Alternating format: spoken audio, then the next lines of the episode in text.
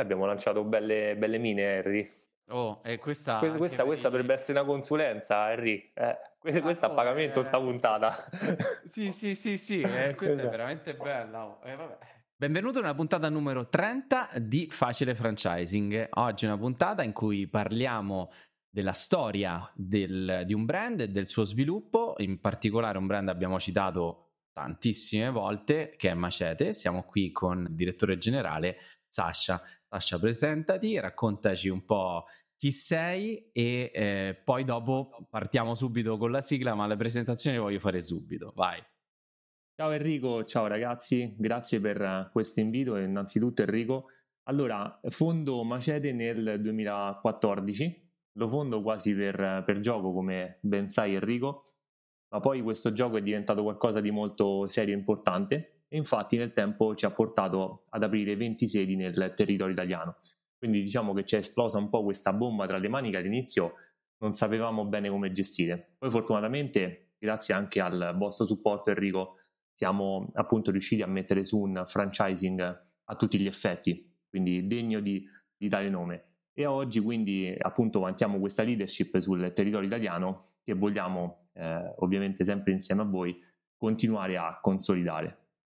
In questa puntata vediamo insieme a Sasha come è nato il brand, quali sono state un po' le idee che le hanno spinti eh, a diventare poi un franchising e eh, ci racconterà un po' quali sono state le sfide più importanti e quali sono un po' i progetti per il futuro. Quindi partiamo con la sigla e iniziamo subito con qualche bella domanda scottante per Sasha.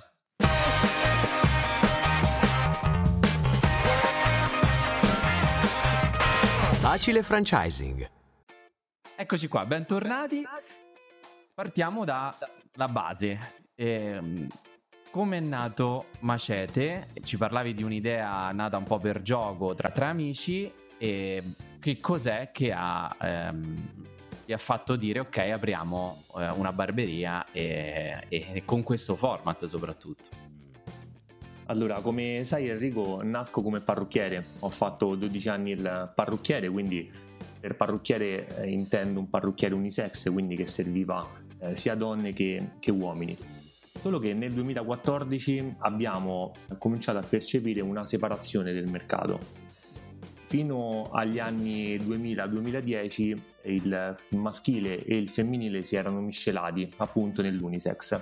Però nel appunto eh, post 2000, 2010, quindi era il 2014, abbiamo cominciato a percepire questa separazione del mercato, abbiamo cominciato a percepire l'esigenza dell'uomo che era di ritrovarsi in un luogo eh, tutto per lui.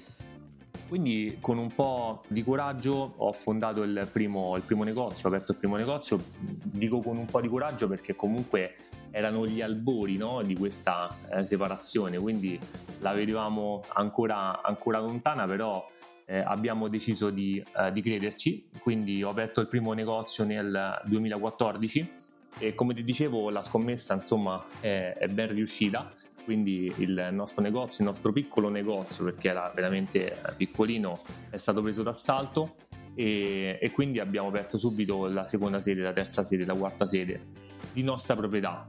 Quindi eh, diciamo appunto ci è esplosa un po' questa bomba tra le mani, abbiamo eh, cercato di rincorrere i pezzi di questa bomba eh, aprendo delle nuove sedi, eh, tutte quante di nostra proprietà. Inconsapevolmente appunto eh, quasi per, per gioco abbiamo cominciato a costruire un piccolo franchising. Perché? Perché il fatto che non era più una sede ma erano diverse sedi ha fatto sì che dovevamo creare delle procedure. Ok? È un conto che tu hai un negozio, apri la tua bottega di qualsiasi tipo e cominci a lavorarci all'interno, è un conto che ne hai più di una e ovviamente fisicamente non puoi essere all'interno di tutte quante. Quindi inconsapevolmente abbiamo cominciato a lavorare a delle procedure, a dei protocolli affinché queste attività potessero eh, prosperare anche senza la presenza di un titolare.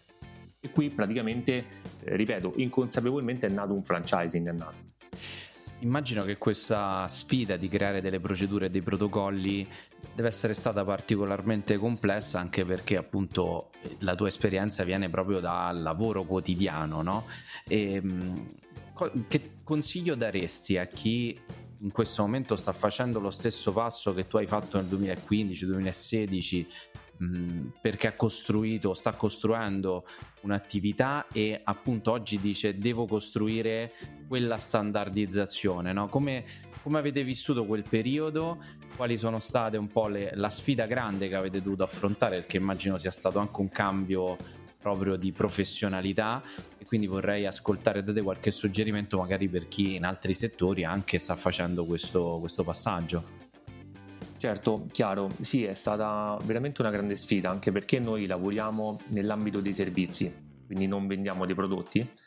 Quando vendi dei prodotti comunque è più facile duplicare le attività perché comunque il prodotto è uguale, è sempre lo stesso e diciamo conta a volte poco chi lo sta vendendo, mentre invece per i servizi questa cosa è molto più delicata. Quindi abbiamo mh, veramente affrontato una, una grande sfida. L'abbiamo affrontata e credo vinta attraverso la formazione. La formazione è veramente alla, alla base di un, eh, di un, brand che vuole appunto erogare dei, dei, servizi affinché la comunicazione sia il più unica possibile. Per comunicazione intendo anche appunto il protocollo di lavoro. Il barbiere quando comunque in postazione sta eh, e sta lavorando, sta lavorando sul cliente, comunque sta comunicando il, il, brand. Per rendere questa comunicazione unica all'interno di tutti quanti i negozi e erogata da tutti quanti i barbieri nello stesso modo, c'è bisogno di tanta formazione. Formazione eh, erogata eh, attraverso diversi canali. Noi per esempio abbiamo fatto un notevole passo avanti quando eh, siamo passati anche alle, a dei portali online per la formazione ok? Perché ci siamo resi conto nel tempo anche di quanto eh, anche il turnover incidesse sul livello di formazione del, del personale, perché tu magari oggi formi 30-50 eh, eh, operatori, 100 che siano, domani però sono sottoposti al turnover, quindi all'interno avrai sempre delle nuove leve. Quindi abbiamo capito che le persone hanno bisogno di un supporto H24 per 365 giorni l'anno appunto per formarsi.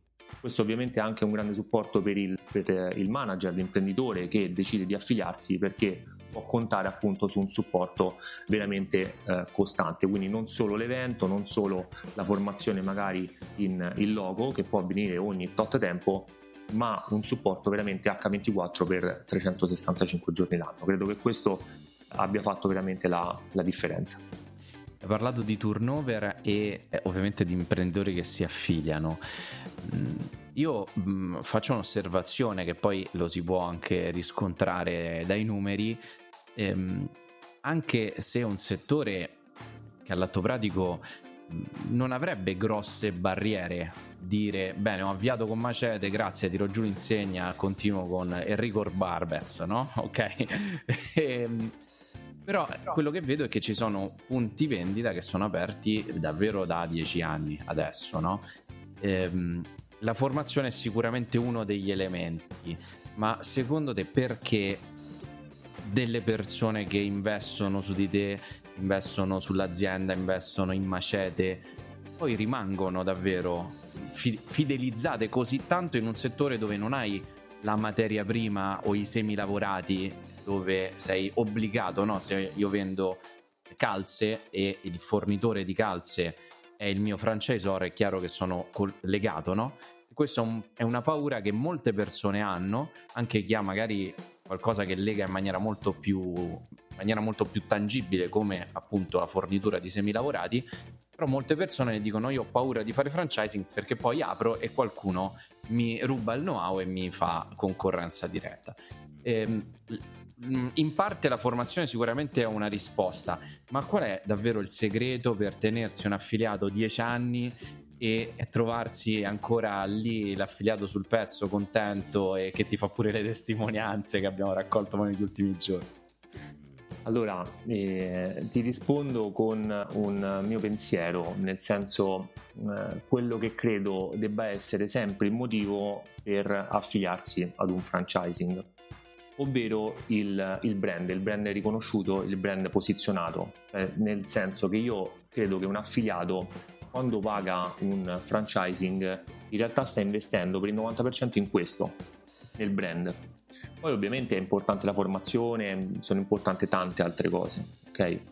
ma se io mi metto nei panni di un imprenditore che deve affiliarsi ad un franchising, ecco, lo farei esclusivamente, quasi esclusivamente per il brand posizionato. Quindi a oggi sono tanti magari gli imprenditori che sono affiliati al nostro franchising che potrebbero avere il know-how per percorrere un, una strada per conto proprio, ma non avrebbero questo brand posizionato. Questo brand posizionato lo intendo come un brand che porta dei clienti, ok, costantemente, con pochi sforzi e con pochi investimenti, perché nulla è impossibile.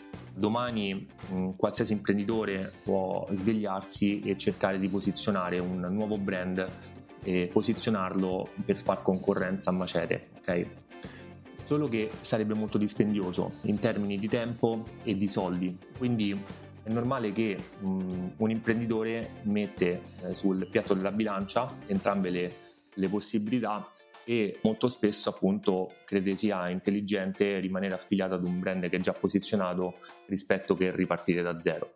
Ripeto, non che sia impossibile, ma sarebbe molto, molto ardua come, come impresa. Quindi ecco, secondo me quello che fa veramente la differenza nell'acquisire affiliati e nel appunto tenerli nel tempo, perché poi alla fine eh, la battaglia poi si gioca lì, è, è assolutamente il brand posizionato. Certo. E a proposito di acquisire affiliati, no? eh, ritorniamo un po' alla storia. Quindi siete partiti, tante aperture dirette, eh, delle prime affiliazioni e poi quali sono state le prime sfide che vi hanno messo di fronte a dei ragionamenti, quali sono stati i ragionamenti sempre nell'ottica dello sviluppo, cioè che cos'è che in, questa, in questo sviluppo anche molto veloce, dopo aver gestito e costruito delle, delle procedure, cosa avete dovuto affrontare e come lo avete superato? Allora, sicuramente mh, la gestione di affiliati in tutto il territorio italiano è, stato, è stata per noi una nuova sfida, perché comunque è un conto avere dei negozi come avevamo all'inizio eh, tutti vicini, è un conto averli sparsi per il territorio italiano. E quindi abbiamo cominciato a, ad avere una comunicazione anche interna, quindi non solo all'esterno per l'acquisizione di clienti, ma anche verso l'interno, verso tutti i collaboratori, tutti quanti i vari imprenditori diversa, eh, più, più, organizzata, più eh, performante. E diciamo era è finito a un certo punto il momento in cui periodo in cui naviga- navigavamo a vista, ma è iniziato il momento in cui dovevamo organizzare un po' il nostro planning affinché potessimo dare un eh, supporto di un certo tipo ai, agli imprenditori che si stavano affiliando, perché comunque stavano riponendo in noi una notevole fiducia e noi ovviamente non volevamo deludere le loro aspettative.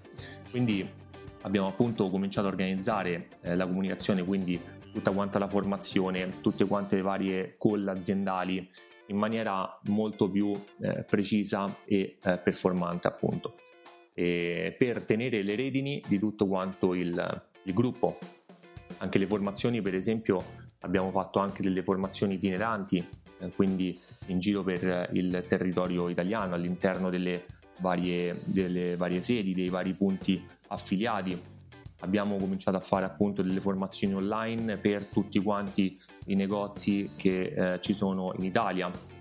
Quindi ecco, sicuramente un, eh, un grosso sviluppo eh, interno che poi si è ovviamente rivelato mh, produttivo anche in ogni negozio, in ogni negozio eh, affiliato è stato appunto questo di avere una formazione più, ramificata. Chiaro, chiaro.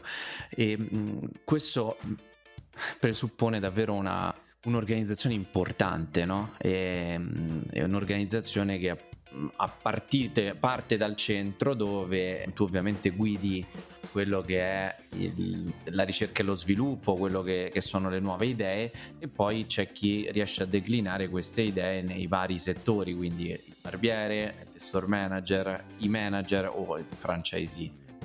Che, cioè, quali sono un po' gli elementi per costruire questa organizzazione, quindi come si crea questa infrastruttura, da dove si parte, da dove siete partiti, da dove siete partiti e qual è secondo te oggi la prima figura che magari chi sta iniziando a costruire una propria rete in franchising deve inserire all'interno.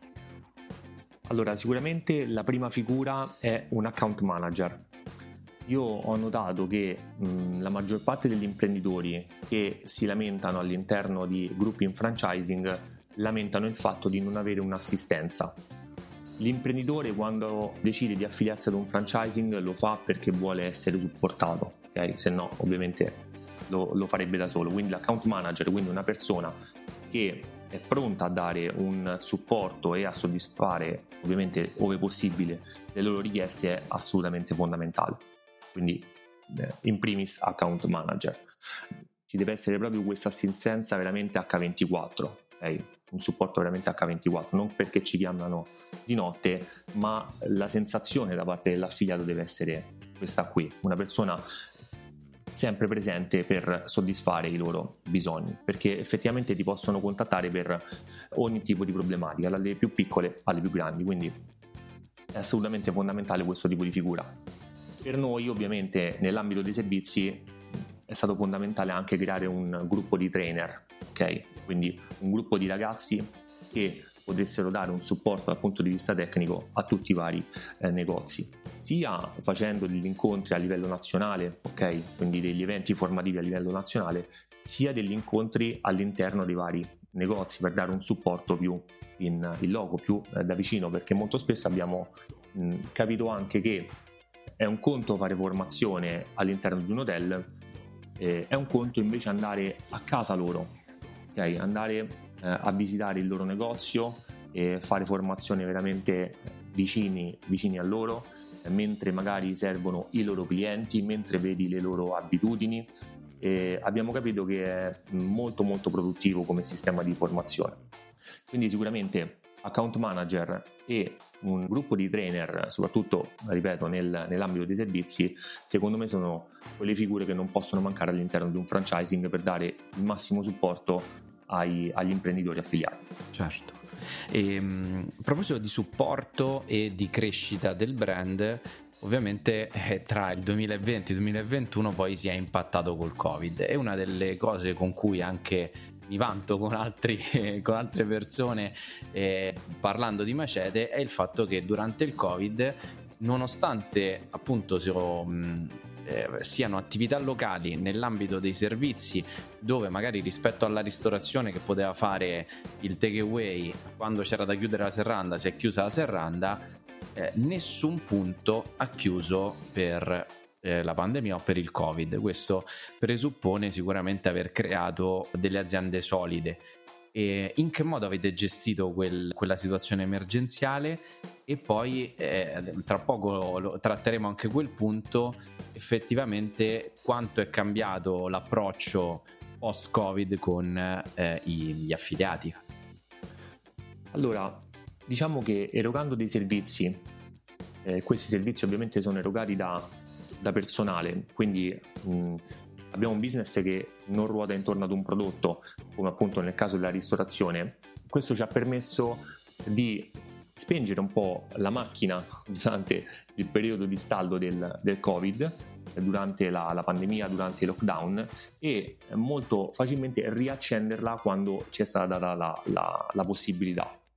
Quindi rispetto ad altri settori ci siamo veramente ritrovati in un, in un settore estremamente fortunato sotto questo punto, punto, di vista. Ovviamente è stata un po' bravura ma anche un po' di fortuna, comunque nessuno poteva prevedere il, il Covid. Eh, però ecco quando è arrivato ci siamo trovati diciamo nel posto giusto al momento giusto quindi abbiamo avuto la possibilità di poterlo affrontare con meno problemi rispetto a altri settori come la ristorazione per esempio sì la ristorazione aveva la possibilità di erogare dei pasti takeaway, però ecco hanno dovuto anche affrontare dei cambi al modello di business che, che sono stati veramente importanti e, e, per tanti magari anche troppo difficili e, e, che quindi hanno scaturito anche magari purtroppo mh, dei, dei, fallimenti in questo, in questo settore. Da noi invece tutto questo è stato impossibile perché comunque appunto abbiamo semplicemente spesso, spento la macchina, abbiamo messo tutti quanti i nostri ragazzi ovviamente tutelati in cassa integrazione, noi avevamo più o meno tutti i costi che si sono bloccati, che si sono congelati, a parte alcune volte gli affitti dei locali e quindi abbiamo potuto chiudere i negozi senza fare troppi danni. Quindi quando è stato il momento di andarli a riaprire, eh, diciamo avevamo eh, su di noi pochi grassi e poche eh, cicatrici. Abbiamo quindi riacceso la macchina, abbiamo ricominciato a lavorare e eh, quasi come se nulla fosse, fosse, successo. Quindi per noi è stata una grande conferma. E, ehm, conferma del fatto che il nostro settore è il settore giusto, nel senso che è veramente uno di quei settori immortali. E per noi è importante perché comunque offriamo un'opportunità di business agli imprenditori e avere la sicurezza di offrire un business estremamente solido, e profittevole e non suscettibile al, alle tendenze di, di, mercato per noi è stata veramente una, una grande conferma che eh, ovviamente ci riempie di orgoglio. Successivamente alla pandemia, successivamente al, al Covid, insomma non è cambiato molto per noi, anche perché eh, appunto il nostro brand era forte fortunatamente prima e lo è ancora oggi, anzi purtroppo e per fortuna mi dispiace ovviamente per, per, alcuni, per alcuni, colleghi, però ecco magari è stato un momento in cui chi non era eh, ben strutturato, chi aveva mh, qualcosa che scricchiolava purtroppo durante il covid l'ha eh, pagata gara e quindi purtroppo per loro ovviamente mi dispiace però ecco qualche attività insomma si è, si è chiusa. Quindi per noi diciamo è stato anche un momento molto profittevole nel, nel momento successivo al, al, Covid, dove appunto abbiamo acquisito anche tanti clienti nuovi e, e, quindi ecco per noi diciamo il Covid è stata una brutta esperienza fino ad un certo punto. In realtà ad oggi posso confermare insomma ecco che per noi è stata una, una conferma della nostra, della nostra leadership. Mi dispiace perché ovviamente è andato a discapito di invece realtà un po' più piccoline e meno, meno strutturate, ovviamente dal punto di vista umano questo mi dispiace molto, eh, per noi è stato un, in termini di marketing un vantaggio competitivo invece molto importante. Chiaro. In termini di affiliazione, qui ehm, racconto anche una parte che, che, riguarda rating, riguarda la nostra organizzazione, ehm, è cambiato in maniera radicale da, dopo il covid un po' il target. Perché se prima il progetto era sempre su una singola apertura su un'idea oggi quasi la base sembra che da sotto due aperture neanche vi parlo più, no?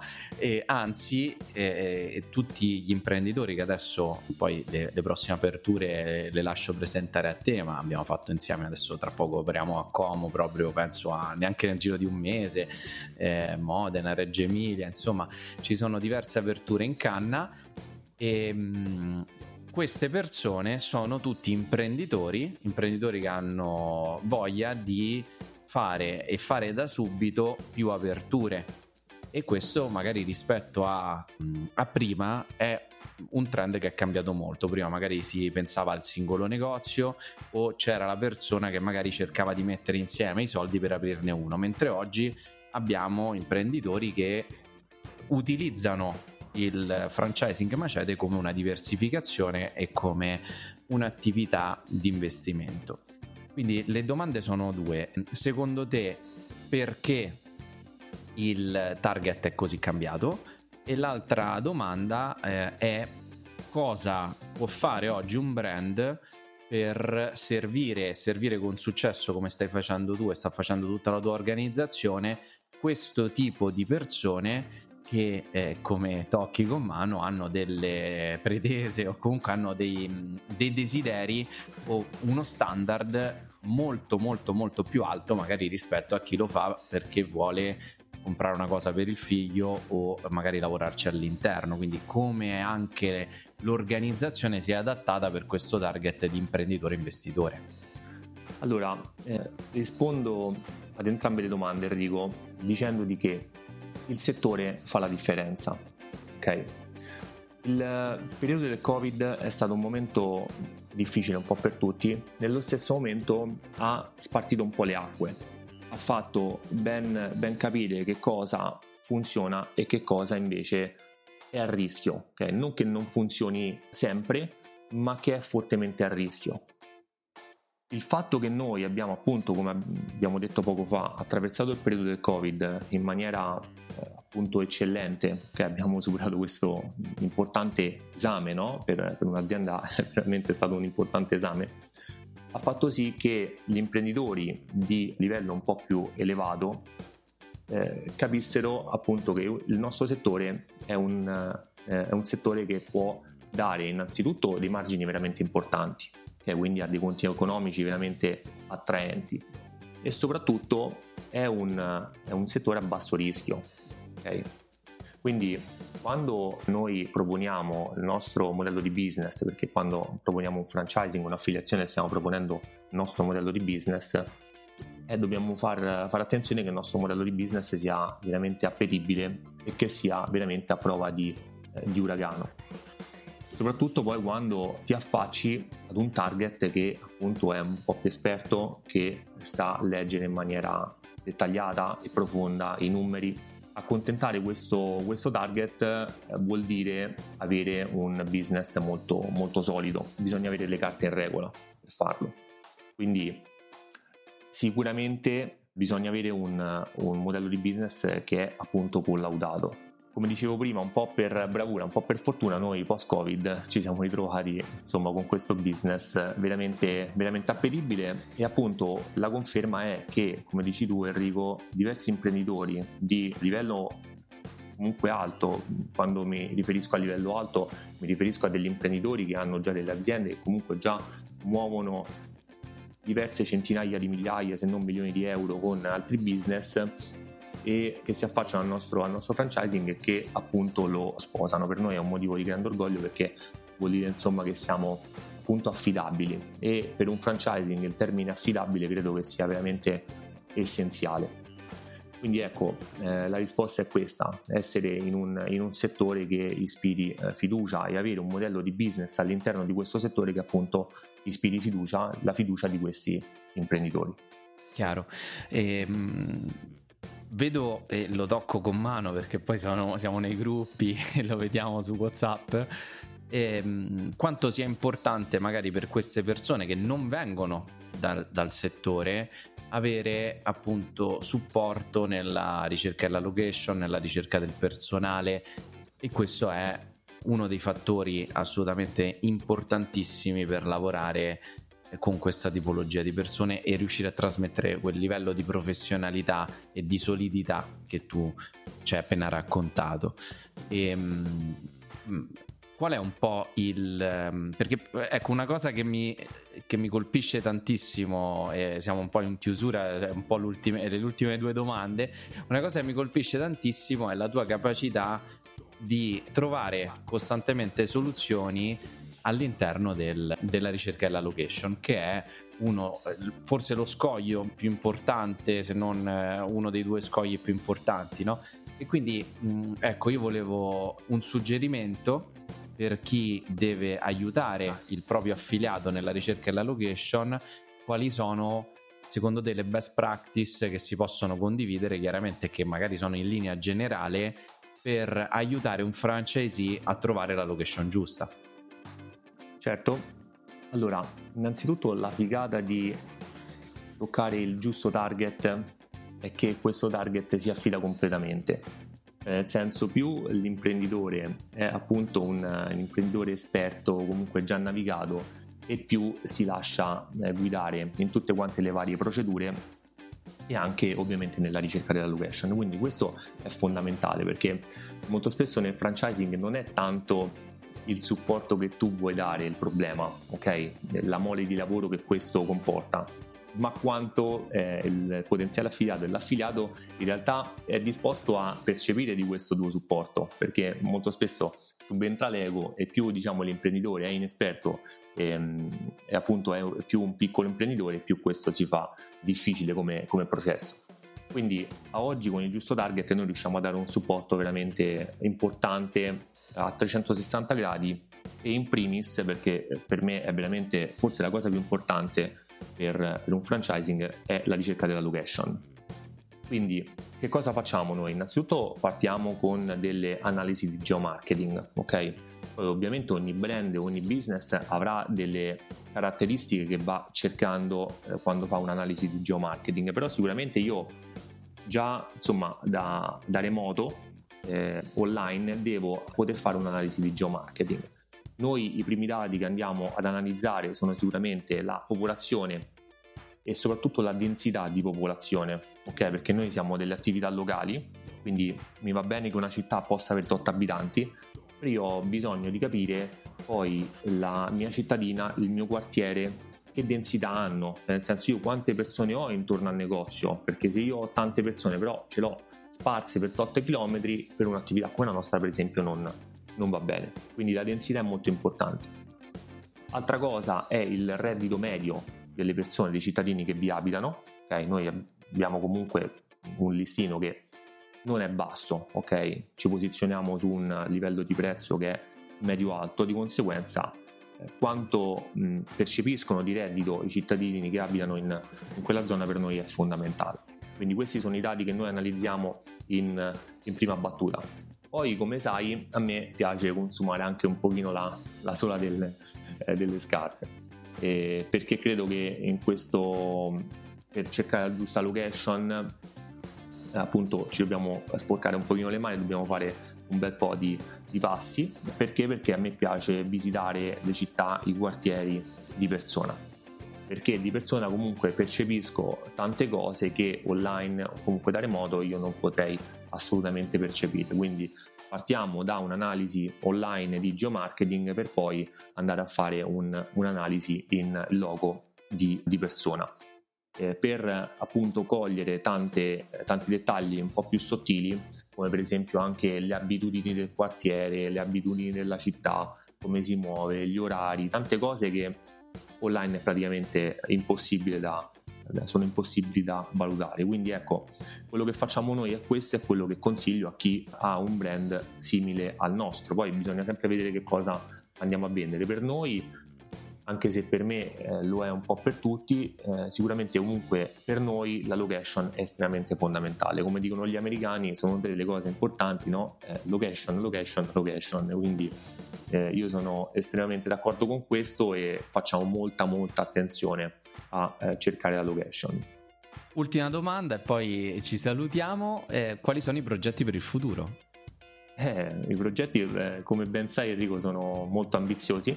Vogliamo arrivare a 50 aperture in Italia per poi cominciare a eh, pensare seriamente all'Europa. Quindi vogliamo crescere come credo che sia giusto per un franchising, crescere un a, a macchia d'olio, quindi andare a saturare il territorio italiano per poi cominciare a pensare all'estero per continuare a crescere.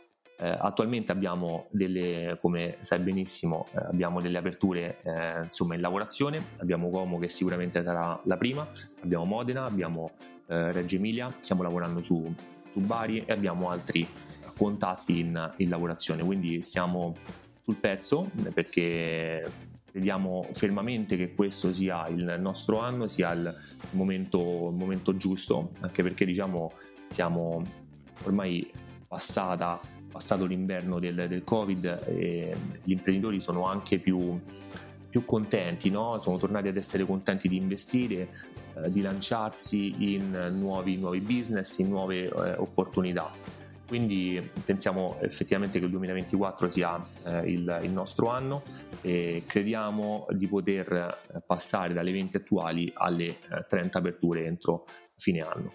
I presupposti insomma ci sono. Assolutamente sì e su questo daremo tutti quanti il massimo, siamo, siamo sul pezzo. Grazie Saccia, grazie del tuo tempo preziosissimo e grazie alle informazioni, questa è stata una puntata davvero d'oro. E, mm, grazie, grazie ancora e a presto. Grazie a te Enrico, grazie per l'opportunità. Grazie. Per fare domande a Sasha o per parlare di Macete o magari approfondire i temi di questa puntata, vai su Facebook, eh, cerca gruppo rating, eh, iscriviti al gruppo e lì all'interno puoi fare tutte le tue domande, riflessioni, insulti che ti vengono in mente da questa puntata.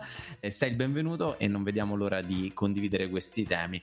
un piccolo punto importante, eh, riceviamo sempre tanti tanti tanti messaggi diretti in privato, ci piacerebbe davvero che il gruppo invece diventasse il principale eh, mezzo di, eh, di, incontro e di domande. Se soltanto il 20% delle domande che ci arrivavano in privato diventassero eh, di pubblico dominio sul gruppo, secondo me potremmo costruire una sorta di enciclopedia del franchising.